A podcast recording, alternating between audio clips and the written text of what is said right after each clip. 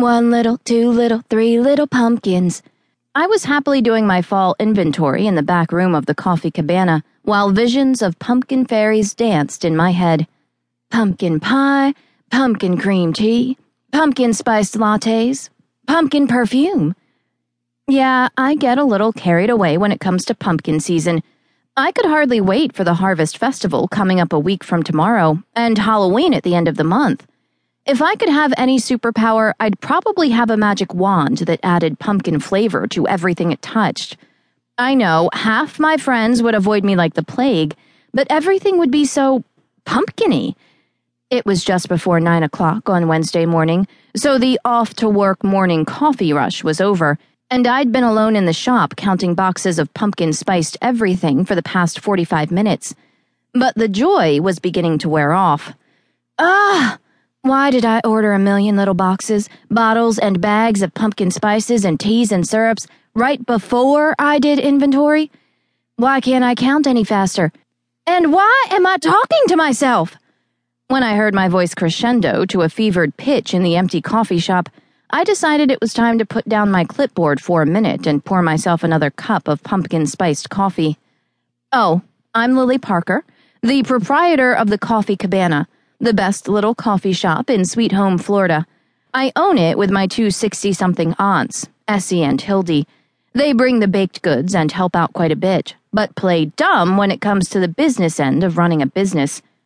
Like inventory and ordering and taxes. But Hildie pays the bills and hands out our weekly earnings checks based on sales. I looked at my watch and realized that the ladies would be in any minute with the baked goodies, so I went back to my inventory. It makes it easier for me to get sympathy for all the hard work I do if they don't catch me sitting down on the job. I took a sip of my pumpkin coffee and wondered why I put myself through this every fall. Mmm, it's because I'm the biggest pumpkin fanatic in Sweet Home, Florida. I lost count of the pumpkin tea bags when I heard the familiar little jingle from the bell on the front door. Must not be Essie and Hildie, I thought. You might say they're the talkative type. Essie's the cantankerous one, and Hildie's more quiet and laid back. They would be laughing and blabbering away about Tuesday night bingo at the Methodist church last night, or arguing about who did the best foxtrot on Celebrity Ballroom. I stepped into the front of the shop and discovered that it was indeed Essie and Hildie after all. Good morning, ladies. How was bingo last night? Essie walked up and set a tray of warm, fresh, and fabulous pumpkin muffins on the counter, while Hildie turned the sign on the door from closed to open. She gave me a little scowl and then walked to the counter, too. Oops, maybe that's why it wasn't very busy in here the last hour. Something was a little off, make that way off. They didn't answer me. They didn't talk to each other.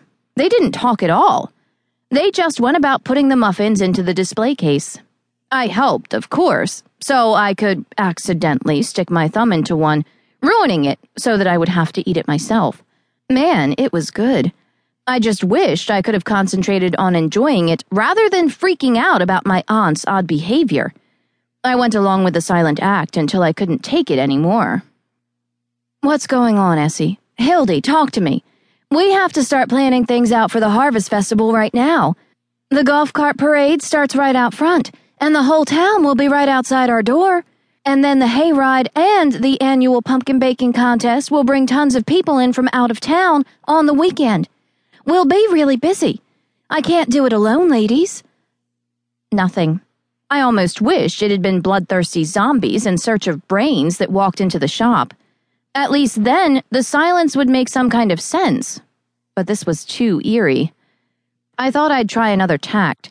I had brewed a pot of coffee with allspice, cinnamon, and a pinch of nutmeg mixed into the coffee grounds to give it that pumpkin spiced flavor.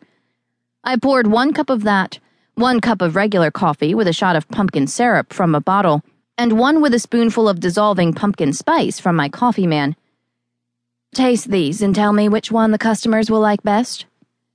This had to get a rise out of them.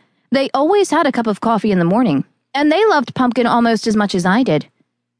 They didn't even look at the coffee mugs on the counter.